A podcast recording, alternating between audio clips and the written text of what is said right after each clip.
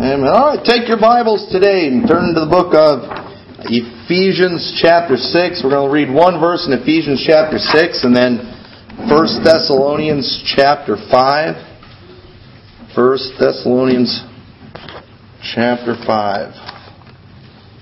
Hope everyone had a good Thanksgiving this last week. I, I know uh, I know we did, and we uh, went over to my family's on Thursday and then went to my wife's family on Friday. And so did a lot of eating this week, and that's always a blessing and a lot of good food. I hope everyone had a had a good time, and I hope everyone uh, is thankful.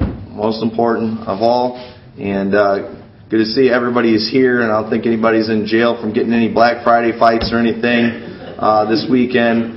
But uh, that's that's always exciting going out there and watching all the excitement. You know, in, in church, you know, one of the things it's it's good, it's okay to get a little excited. You know, I don't want, I'm not saying you got to like run around and everything, but you know, people like to go where there's excitement, and you would think, you know, why would people want to go stand in line for all these items and go where everybody's running, pushing? Everybody's just excited and having fun. And me, I don't even care about most of the stuff. I just like watching everything, and I just like being where people are excited and having a good time.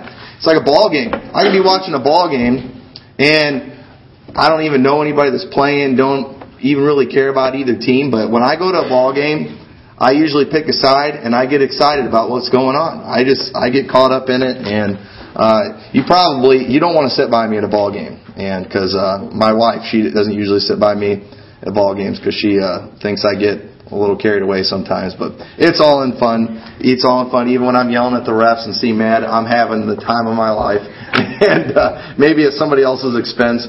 But it's it's fun to be around excitement. But uh, church, uh, it's okay for church to be excited. We don't have to we don't have to be bored and all solemn and and uh, you know have bad attitudes or anything like that. There's nothing wrong with being happy in the house of God. If we're gonna be happy anywhere, I think it ought to be here. And God's done some great things, and it's good to see uh, Joseph and Nancy back with us this week. And I, I announced last week.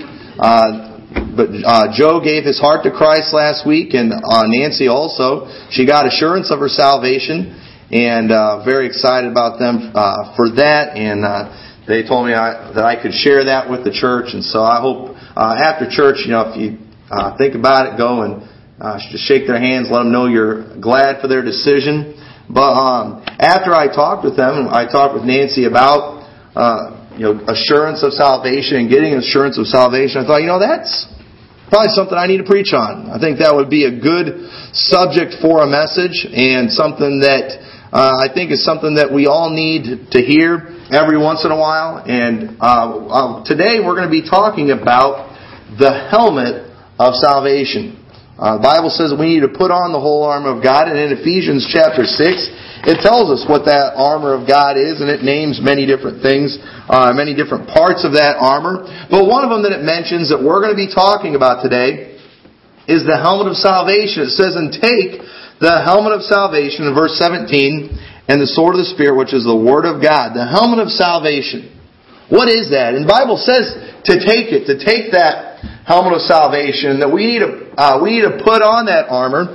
And many people believe, uh, the, the helmet of salvation is simply the way you put it on is by getting saved and giving your heart to Christ. But I don't believe that that's what it is exactly because a helmet, you can put it on, you can take it off pretty easy. And when you get saved, you don't get saved one day and decide the next day, well, I'm not saved anymore. When you get saved, it's eternal. God gives us eternal life. He gives us everlasting life. We see that in John 3. And if you can lose that salvation, or if you can take that salvation off and set it aside, well, then it's not very eternal. It's not everlasting if you can lose it. But we know that you can't lose salvation. And so when God, Paul, he was talking to Christians and he tells them to put on the helmet of salvation. That's something as Christians that we need to do because the helmet, I believe what it is, it's assurance of salvation. That assurance of salvation. Because you know the devil, one of the ways, many ways he's going to try to get at you, is he's going to try to get at you through your head. And if he could convince you that you're not a Christian, if he could convince you that you're not saved or that your salvation is in jeopardy or that you could lose that salvation, it's really going to hurt you It's going to hurt your Christian walk. It's going to hurt your effectiveness for God. It's going to hurt your happiness. And boy, I, I tell you, the more I study about hell, the more I don't want to go there. And man alive, what I know about hell, if I couldn't know that I was saved, if I didn't have, if I could, if I didn't have that helmet of salvation, boy, I, I wouldn't like that. I don't want to, I don't want to be threatened with that. I don't want to even think that there's a possibility of that. And I thank God that for, that for me, there is no possibility of me going there. I've been saved, and I can, and there's others here today, you may be just as saved as I am. And if you're saved, you are just as saved as I am. Nobody's more saved than somebody else. But if you don't have, but you might not have that helmet of salvation. You might not be real sure about it. And if you're saved, you're, you're saved. You cannot possibly go to hell. It's not possible. But if you don't have the helmet of salvation, if you don't have that assurance, then you can't have the same joy that somebody has who does have the assurance because you're wondering. And having the assurance of salvation is so important uh, for for anyone. We're going to talk about that. Uh, first, I want us to look at the what the helmet of salvation is. In 1 Thessalonians chapter five verse 1, it says, But of the times and the seasons, brethren, ye have no need that I write unto you, for yourselves know perfectly that the day of the Lord so cometh as a thief in the night. For when they shall say peace and safety, then sudden destruction cometh upon them as travail upon a woman with child, and they shall not escape. But ye, brethren, are not in darkness, that that day should overtake you as a thief. You know, the coming of Christ, we don't know when it's going to be. It could be at any time. And when you have if you don't have assurance of your salvation, you can't really enjoy the thought of Christ coming. And God wants us to be looking for it. He wants to be us to be watching and waiting with anticipation. I'm looking forward to the coming of Christ because when He comes, I know where I'm going. I know that when He comes, He's going to be coming for me. And so I'm excited about that. There's others who uh, they're saved, but they they're not sure, and so they kind of dread the coming of Christ because they're not sure what's going to happen. But Paul's talking here to people, uh, to Christians, and he's saying, hey, this shouldn't overtake you. You ought to be ready for this. In verse 5 it says, Ye are all the children of light and the children of the day. We are not of the night, nor of darkness. Therefore let us not sleep as do others, but let us watch and be sober. For they that sleep, sleep in the night, and they that be drunken are drunken in the night. But let us who are of the day be sober, putting on the breastplate of faith and love, and for an helmet the hope of salvation. For God hath not appointed us to wrath, but to obtain salvation to our Lord Jesus Christ. That's exciting. If you're saved today, God is not, is not planning judgment for you. God has planned salvation for you. Says, who died for us, that whether we wake or sleep, we should live together with him. Wherefore comfort yourselves together and edify one another also, uh, as also ye do. Paul tells him, he, say, he mentions the helmet, the hope of salvation. That's what he said, where we kind of see what the helmet of salvation is. It's the hope of salvation. That word hope, it's one that um, I think in a lot of ways is misused these days. A lot of times, you know, we'll say we say things like, "Well, you know, do you know for sure you're going to heaven?" Well, I hope so. Okay, if that's your attitude and if that's the way you're saying it, you don't have the hope of salvation like the Bible's talking about. Well, a lot of times when we say I hope so, what we're saying is, I really don't know. But I hope it's going to turn out okay. I hope everything's going to be good. But when the Bible talks about hope, and in this verse when it's talking about hope, the definition is to anticipate, usually with pleasure, with expectation, uh, with or with confidence or with faith or hope. There may be one person here, may, you know, kids right now, you know, they're they're all excited, you know, about Christmas. They're, they're starting to count the days, Thanksgiving over, next big holiday is Christmas, and they're excited about Christmas because they have the hope that they're going to get some presents. And they're, in fact, they are, they have hope with anticipation. Counting down the days. That's how confident they are. That it's gonna, that they're gonna get something exciting on Christmas. And they are looking forward to it because they fully expect it to happen. And that's how we're supposed, that's the hope of salvation that we have. We fully expect to go, I, I fully expect to go to heaven when I die. If Christ were to come back today, I fully expect Him to come for me. I have that hope. I have that, anti, uh, that anticipation. I, I get pleasure in thinking about it. I get excited thinking about it. It's not, I hope so, but I really don't know. That's not the hope that the Bible's talking about. And let me tell you, when your hope is in the Lord, sometimes our hope in life and things in this life, it might be with anticipation, it might be with joy, it might be like the hope the Bible's talking about here, but if your hope is in the wrong thing, well then you may be disappointed. Like there may be some kids, they're excited about what they're going to get for Christmas, but they may wake up Christmas morning with a lump of coal in their stocking. I doubt that's any of the kids in here, but uh, you know, hey, they had the hope, but when it comes to the Bible, when it comes to the Word of God, your hope is not going to be in vain. Your hope, uh, if God says something is going to happen, it's going to happen, and that's why I am excited about it. So what does the helmet of salvation do for us? Well, one, there's, there's kind of a who, what, when, where, and why, and a how here that we're going to look at. It, one, it gives us the understanding of who we are gives us the understanding of who we are. Much of our society's problem today is they don't understand who we are as people. They think that we, you know, are evolved from uh, an amoeba, that our ancestors swung from a tree, that we're monkeys, that we are highly evolved animals, survival of the fittest. Therefore, you know, if you're in my way, I'm going to get you out of my way. And that's why man does some horrible things to each other. We are being taught throughout our whole lives that we're basically nothing more than animals. And people act like animals.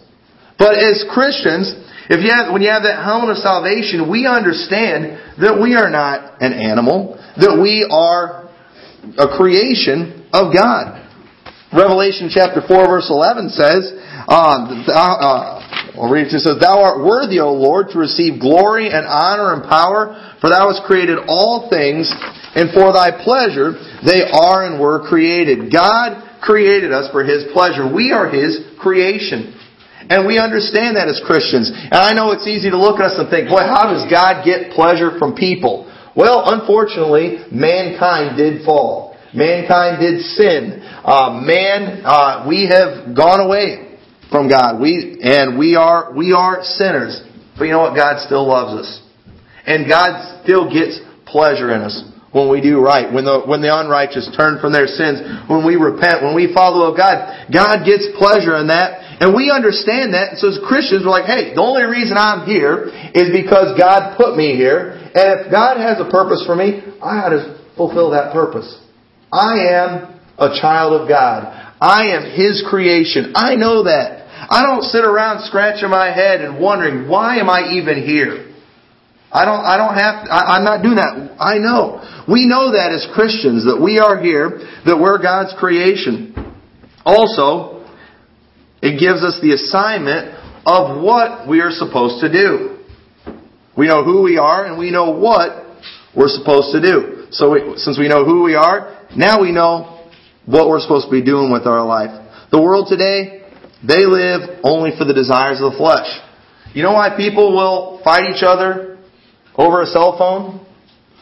Because they think they've got to have those, those things to make them happy. The reason people will, I mean, you know, fight over just, over nothing. Because that, our, our flesh says, hey, you need that. Your, our flesh says, I want that. And we live for, and, and many people live for that. Just trying to fulfill the desires of the flesh. If it feels good, just go ahead and do it. If it feels good, it must be right. That's what the world says. But that, that's not true. And many people, they're going, they live their whole lives just doing whatever their flesh wants, and it doesn't bring them happiness. It doesn't bring them any fulfillment. They still have this emptiness in their life, and they can't figure out, you know, what do I need to do? If I only had more money. You know, there's millionaires who, who commit suicide. There's millionaires who are battling depression and don't know what to do with themselves. There's uh, the people that seem to have everything. And the flesh, it cannot be satisfied. And as Christians, we understand that that's not why we are here to fulfill the desires of the flesh. We understand that God has given us an assignment. Our main responsibility is to glorify God. That's our main responsibility. 1 Corinthians chapter 6 verse 19. What? Know ye not that your body is the temple of the Holy Ghost which is in you, which ye have of God, and ye are not your own? For ye are bought with a price, therefore glorify God in your body and in your spirit, which are God's. When Jesus Christ died on the cross, He paid for my sins. I was a slave to sin. I was in the bondage of sin. And Jesus Christ, He paid my way out of that. And so all I have to do to be a free person, to be free from that bondage of sin, I have to accept Christ's gift of salvation. I have to accept that payment that He made for me. If I want, I can reject that gift of salvation. I can say, I don't want, Lord, I don't want that. I'll pay for my own sins. I will try to be good. I will try to make it on my own. However, if you try that, you will fail. And you will pay for your sins, but it's going to take you an eternity. And an eternity in hell. And, uh, and so, uh, you know, that's not the way we, that we want to go. As, and so as Christians, we've said, hey, no, I want Christ's gift of salvation. And when we receive that gift, He saves us. Our eternity, it's secure. We can know we're on our way to heaven. And we understand that, hey, that I have been bought with a price. Jesus Christ paid the ultimate price for me. If you, and you think, well, it was for everybody. Listen, I believe if I was the only person that would ever get saved, Jesus Christ would have died on the cross. I believe if I was the only person that ever would get saved, Jesus would have had to still pay the exact same price that he paid. He'd have got just as many lashes with that cat of nine tails. He'd have hung on the cross just as long. He'd have still had to shed just as much blood just for my sins. That's how bad they are. That's how bad our sin is. And Christ, but Christ saved me, and you know what? He's not asking too much when He asks us to glorify Him in our body and our spirit. They are His. He bought us. He bought us with a great price, and He's and so that ultimately that's that should be our goal. As a church, our ultimate goal should be to glorify God. How do we do that? By being obedient to God. By doing things God's way. If we do things our way and build a great church, or a big church or whatever, then we're only glorifying ourselves. And then if that's the case, we failed. But the way we glorify God is by doing what He says to do in His Word, the way He, He commanded us, and then God, is, then God's glorified. And even if, even if we're, whether we become a big church or small church, when we are obedient to God, that is the way we glorify God. There's a whole message I could preach on that subject, but that is our assignment. To glorify God. To do uh, whatever we can to bring glory to Him, not to ourselves. Glory to God. It all belongs to Him. Because we've been bought with a price. But then third, it gives us the memory of when we got it settled. This is important. John chapter 9, in verse 24, it says, then again called they the man that was blind and said unto him, Give God the praise. We know that this man is a sinner. There was a man that Jesus healed. Uh, the man was blind and Jesus healed him. Jesus gave him his physical sight. And of course, he went around telling people, hey, I was blind, now I can see. I was blind, now I can see. This man named Jesus healed me. And of course, the Pharisees, they didn't like Jesus. They got mad. And so they're, they've, they've kind of got this guy on trial almost. And listen when verse 25, he answered and said, Whether he be a sinner, I know not. One thing I know, that whereas I was blind, now I see. Then said they to him again, What did he to thee? How opened he thine eyes? And he answered them, I have told you already, and ye did not hear. Wherefore would ye hear it again? Will ye also be his disciples? This guy, he was a man, he was born blind. He'd never been able to see. And Jesus comes along and he heals him. Now you notice when Jesus when Jesus healed this man, this man had his sight, but you notice he doesn't know a whole lot about theology. He doesn't know a whole lot about Jesus. They were saying Jesus was a sinner, and he's like, I don't know if he's a sinner or not. He said, I only know this. I was blind, and now I can see. That's all I know. And you know, to get saved, you don't have to know very much about the Bible. You don't, ha- you don't have to know a whole lot about it to have the helmet of salvation. You don't have to know very much theology at all. Well, I was only five years old when I gave my heart to Christ. I didn't know near as much Bible as I do now. I didn't, I didn't know that much. I had some verses memorized. I knew, I knew enough. Uh, I, I knew what I needed to know to get saved. But one thing that I did, that I did know that day, one thing that I still know to this day, is I know this. I called on the name of the Lord that day. I remember that. I remember praying and asking Him to save me. I remember that. Now, I, I remember, I remember asking Him to come into my heart. I remember admitting that I was a sinner. And you know what? There were some times in my life where I was like, man, I wonder if I really am saved. I remember, I remember I used to lay in bed sometimes and think about it, and I'd think, man, you know, what if, what if I didn't really get it? I was only five years old. And I'd, re- I'd really struggle with it. And sometimes I'd think, you know, I, I would, you know, literally, you know, just lay there thinking, man, what if I die and go to hell? What if I stand before God and He says, depart from me? I didn't, I didn't like the thought, I didn't like the thought of that. And I remember when I put the helmet of salvation on was when I really got a hold of that verse. It says simply this. It wasn't when I had this big revelation. It wasn't when I had this vision. It wasn't when I had this spectacular dream. It was when I just looked at, I finally just looked at Romans 10:13 that says, "For whosoever shall call upon the name of the Lord shall be saved." And I looked at that and I thought, I, I did that. Why would God say for whosoever? It doesn't say for whosoever shall call upon the name of the Lord shall be saved, except for Tommy McMurtry. It doesn't say that. Why would God make an exception against me? And I was like, you know, we're saved. You know, the Word of God is the final authority. The Word of God is what we're supposed to follow. The Word of God is what He's given us, Jesus Christ. He doesn't show up in physical form and talk to us. Jesus Christ, what He left us is His Word, and if His holy Word says, For whosoever shall call upon the name of the Lord shall be saved, but if thou shalt confess in thy mouth the Lord Jesus and believe in thine heart that God hath raised him from the dead, thou shalt be saved, then that's what you need to do, and that's what I did. And that's all I need. And, it, and I didn't, I didn't have this big revelation. I didn't have this big feeling come over me. I didn't start speaking in tongues and going crazy and running around the place. I didn't do any of those things. I just, I, I put the helmet on by believing God's Word.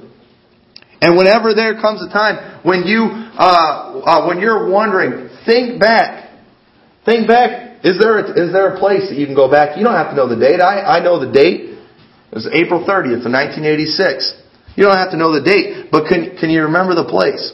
Can you remember the event? Was there ever a time when you called on the name of the Lord for salvation? Where you were putting your faith and your trust in Him? Has that time ever happened? And when you have that, uh, the helmet of salvation, it gives us that memory of when we got it settled.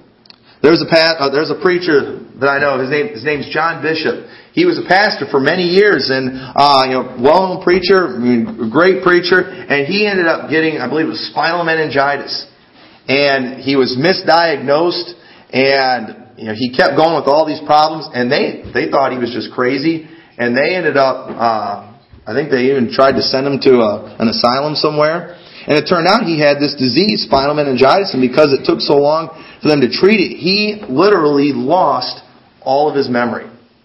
He, he went, he was a grown man, but he literally went right back to like he was a baby. He had to learn how to talk again. He had to learn how to walk. He had to learn how to use the bathroom. It was like they, he started all over. His wife stayed with him through the whole thing, and I mean, you know, the, the stories that they tell of some of the things he went through, because he was like a little kid, but in a grown man's body. He'd get lost many times. He'd go wander off places, and it was just, it was horrible. Some of the things that he went through. He did, he didn't remember his wife. He didn't remember his kids. And uh, he's he started learning again, and he's he's preaching again. And he he meets people all the time. They're like, hey, you know, hey, Brother Bishop, you know, hey, I knew you from way back then. You preached at my church. You know, he, he doesn't remember any of that. He's kind of has a brand new life. But you know what? He does remember when he got saved. He said, he's like, he, he can remember that. He remembers that time when he gave his heart to Christ. God let him keep that. He forgot everything else. But he remembers that. And uh, he, he didn't need to go and get saved again or anything. He, he, remember, he remembers doing it.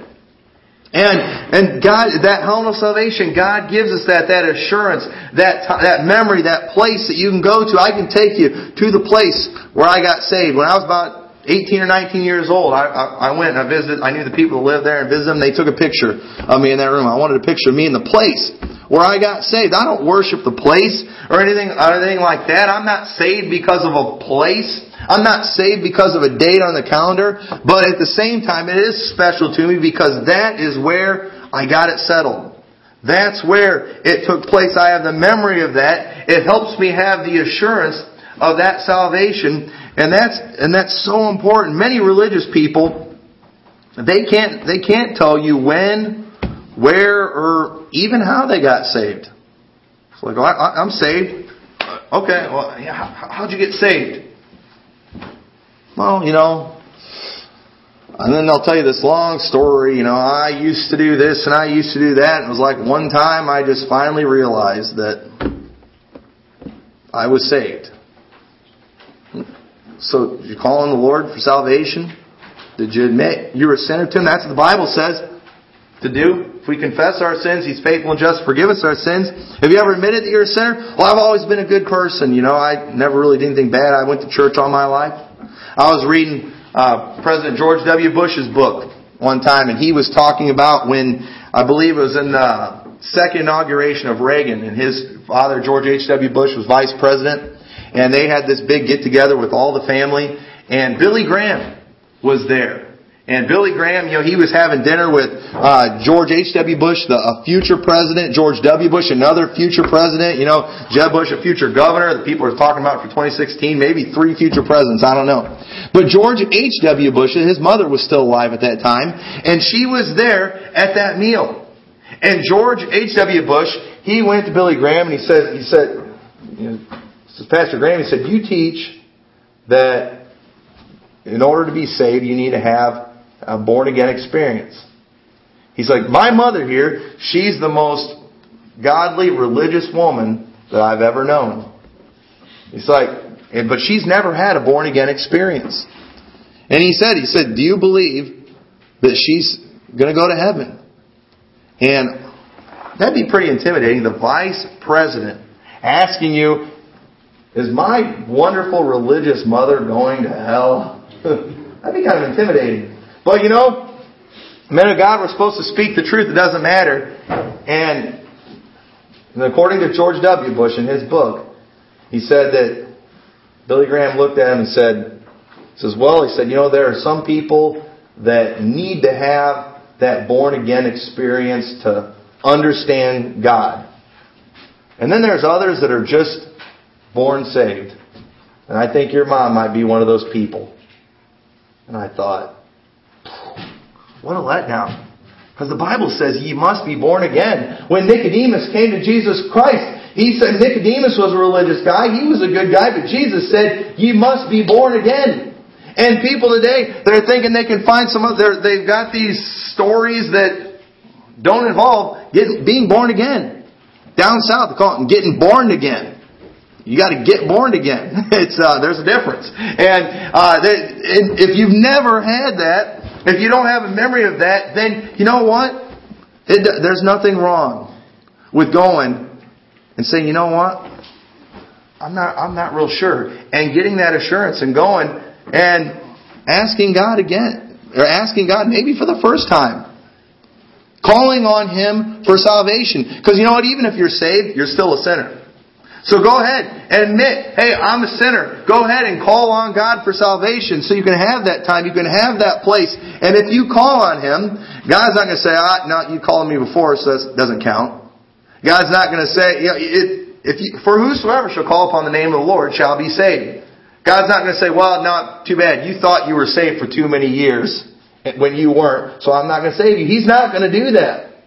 So if, if you don't have that assurance, there's nothing wrong with going and asking for salvation. In fact, that's exactly, that's exactly what I would recommend. The Bible shows us how to get saved, and when we learn, uh, when, we learn how, then we're able to remember when. So that's what helped me.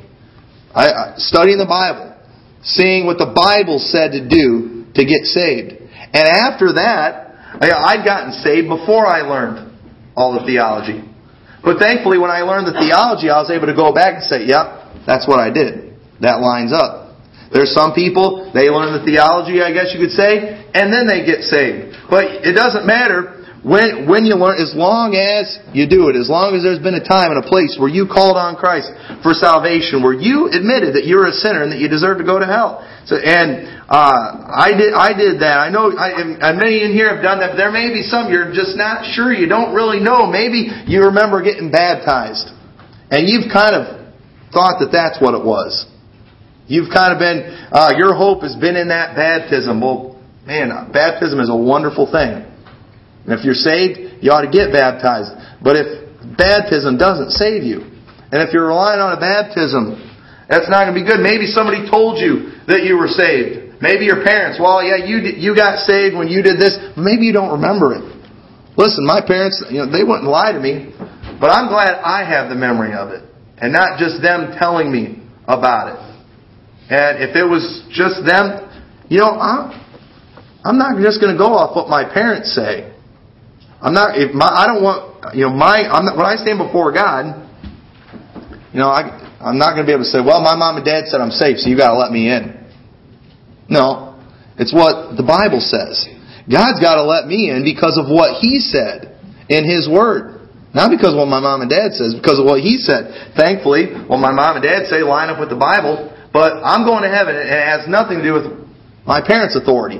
It's God's authority. So that helmet of salvation, it gives us that memory of when we got it settled. Also, it gives us the assurance of where we're going. We know where this is going to end up. We know where it's all going to end. up. It's going to end up with us in heaven. That's why no matter how bad it gets, we can still have hope that, you know, we're going to be okay. I mean, the worst thing that could happen to me, I guess, on earth is I could die. My whole family could die. But if we're all saved, we're going to end up in the same place. We're going to be there for eternity. Listen, I don't want to be alone on this on this earth. I want my family, but I but I'm so thankful that if I was to lose any of them, that I would have the hope and the knowledge that I'm going to be able to see them again. A hope with anticipation. Listen, I, have I've heard, I've read so many stories, and I've known personally people who, on their deathbed, were literally excited because they had that hope of salvation. They were confident. People that were like, I'm getting ready to see my husband. I'm getting ready to see my wife again. I'm getting ready to see my mom and dad. They were excited about it.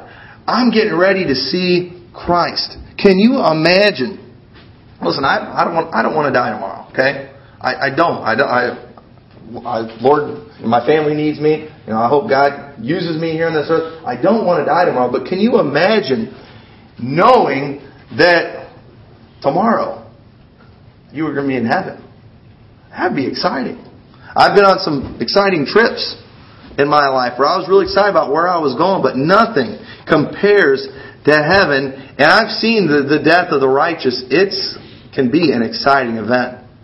I've also seen the death of the wicked where they don't know what's going to happen. They don't know what's next. They don't know if there is a next.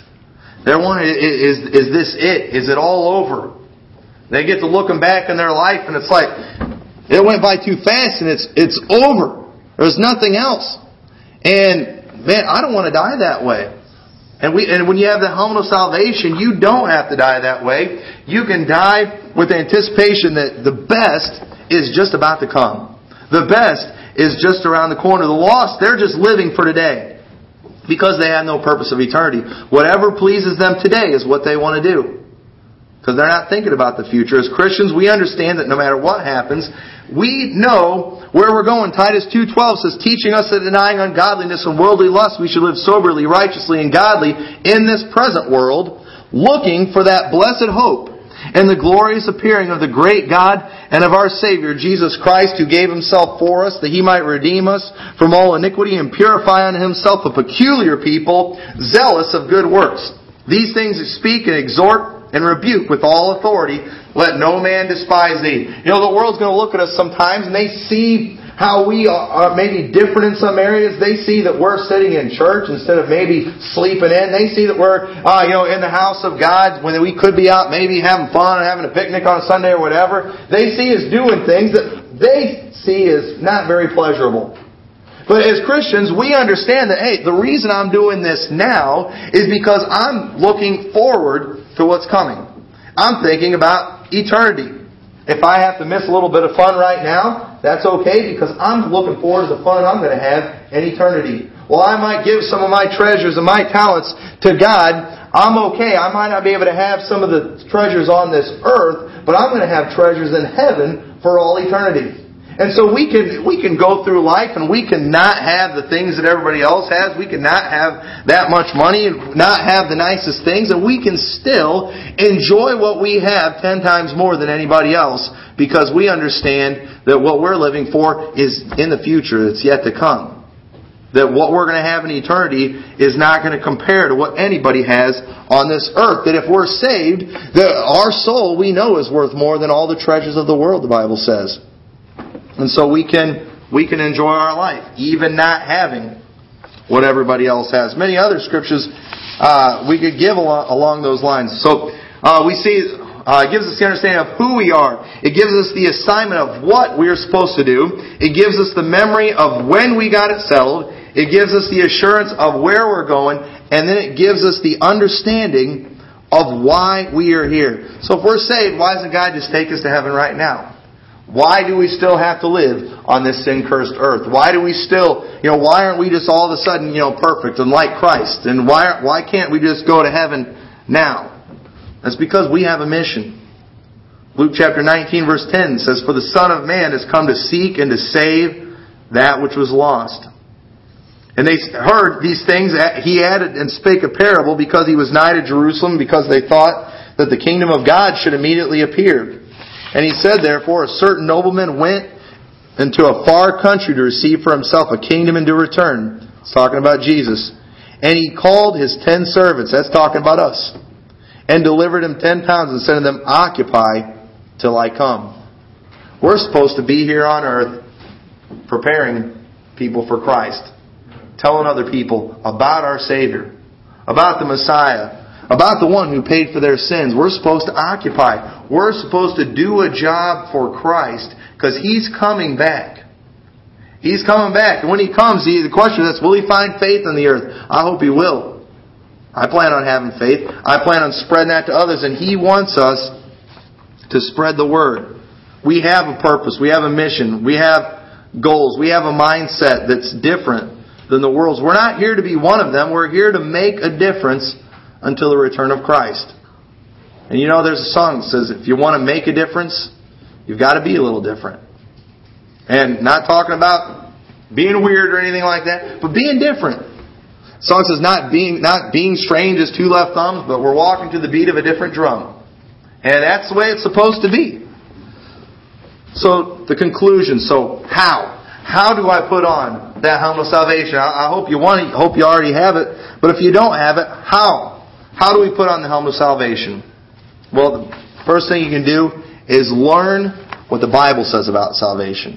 Now, what people say, don't go out in the streets and do a survey of, of people on how to get to heaven because you're going to get 20 different answers. You're going to talk to a lot of confused people. Uh, you know, don't go you know, I'm going to go check with all the different churches. I'm going to go talk to a bunch of different pastors. Listen, I'm not saying they can't give you some insight that they can't help you, but ultimately, what we are supposed to do, we're supposed to go to the Word of God.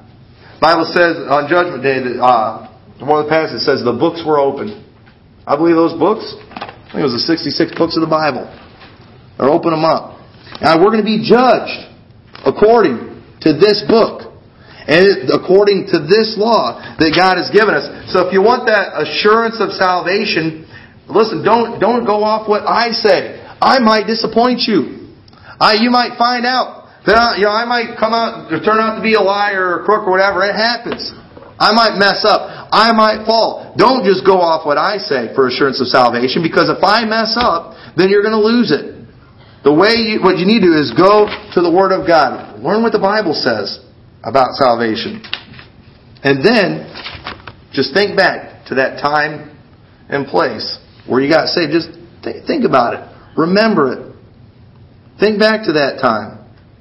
And then, if you don't have one, or if you're not sure, go ahead and call on the Lord for salvation. It's better to be safe than sorry. Nothing wrong. God's not going to get upset with you. How dare you forget? He's not going to do that. Go ahead and call on Him for salvation. It's like, well, if I get saved, it'll it'll look like I'm admitting that I've been a phony all these years. No, listen. The devil, he he knows how to trick people. He knows how to confuse them. I, I believe churches all over today are full of people who are lost. Or people, uh, maybe people who are saved, but they don't have that assurance. If you don't have that assurance, you need it. You need to get it. You need to get it. Go ahead and ask again. It's better to be safe than sorry. God's not going to turn you down if you ask for salvation.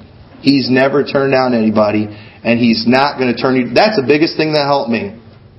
Was you know what? Why would God say, "For whosoever shall call upon the name of the Lord shall be saved," and not save me? when I asked him. I meant it. I was sincere. I know that he saved me that day on April 30th, 1986. I'm glad I have that helmet of salvation. Listen, the devil, he's powerful. He's powerful. There's ways that he could probably get at me, but that's not one of them. I've got that helmet of salvation. I know I'm saved. I know I'm going to heaven. And I thank God for that. So let's all stand together, our heads bowed and eyes closed.